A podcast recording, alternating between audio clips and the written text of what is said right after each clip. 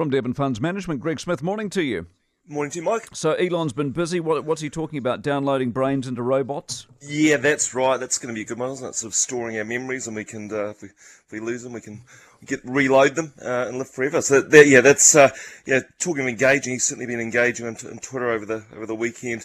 Um, Tech stocks look have been weaker. They included Twitter on Friday, fell nearly 4%. Just recall that it spiked nearly 30% last week on revelations that Mr. Musk has taken a 9.2% stake. Uh, he's already been pretty vocal about plans to work with the board and make the, the company uh, great again.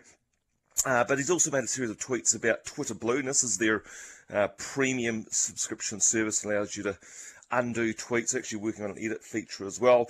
Uh, he reckons the price should uh, be cut from $3 to $2 for, for starters, and there should be no ads. So uh, that's interesting in terms of driving driving revenues and driving earnings. But he says that uh, ads make Twitter uh, more beholden to corporations. He wants to avoid that. Remember, he's been tweeting previously last week about uh, the lack of free speech.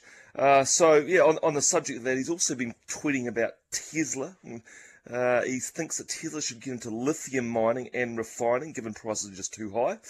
He thinks there's plenty of lithium in the US crust, which actually is true, but it's just the price of extraction that's slowed, and uh, it's driven lithium prices up nearly 500% over the past year. So, uh, yeah, stay tuned, and maybe a uh, Tesla lithium mine coming to a region near you. And he's also uh, suggesting you should be able to pay for it all with Dogecoin. Anyway, uranium. That's right, yeah. Now that the Brits want to uh, go even more nuclear, uranium's through the roof.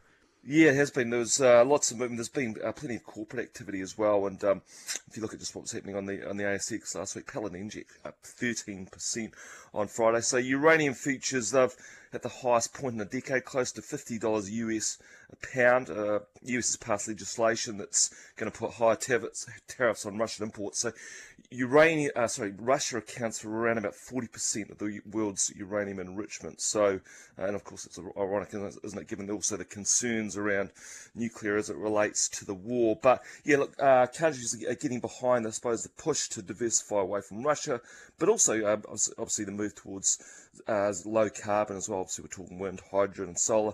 And yeah, the UK's plans includes a big push on uranium. They want to build as many as eight new reactors through to 2050.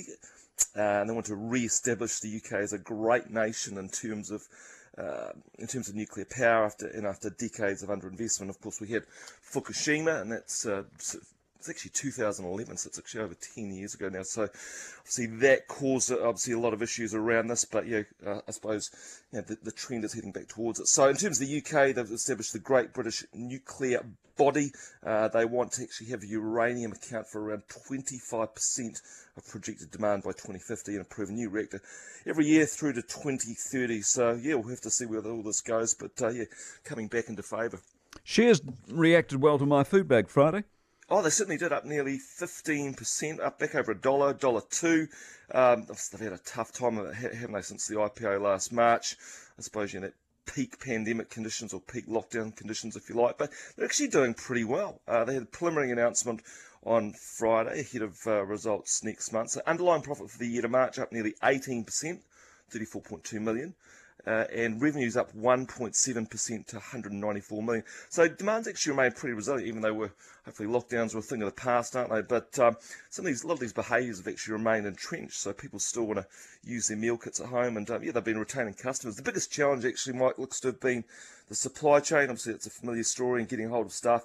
Also, inflationary pressures, uh, and they've actually, but they've actually been able to mitigate that a bit by passing some costs on. So obviously, there's a bit of pricing power there. So if you look at the shares, it does seem a bit harsh. So down, so even after this rally on Friday, still down over 40% since the IPO, which will be cold comfort to investors. But look, the valuation looks pretty modest, and they've actually hit all their prospectus forecasts.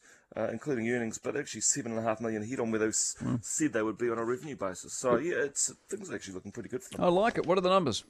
Uh, so Dow up 0.4%, 137 points high, 34,721. S&P down 0.27%. We continue to see this unwinding in tech stocks. Mike Nasdaq down 1.3%, 13,711. FTSE up 1.6%. Uh, Stoxx 50 in Europe up 1.5%, Nikkei up 0.36%, ASX up half percent, so lots of green, 7477. Uh, oil up a couple of dollars to uh, 98 spot 62. Gold up $7.80, 1945. Currency, Kiwi lower against the board, 68 spot 49 against the US, 91.86 dollar against sterling, 57.56 euro, uh, 62.96 Yen, 85.17. NZ50 was down just a smidge, down 9 points, 12.066. FPH was a bit weaker in New Zealand was high. And RBNZ decision on Wednesday, 25, perhaps 50. All right, mate. Catch up soon. Appreciate it very much. Greg Smith, Devon Funds Management this Monday morning.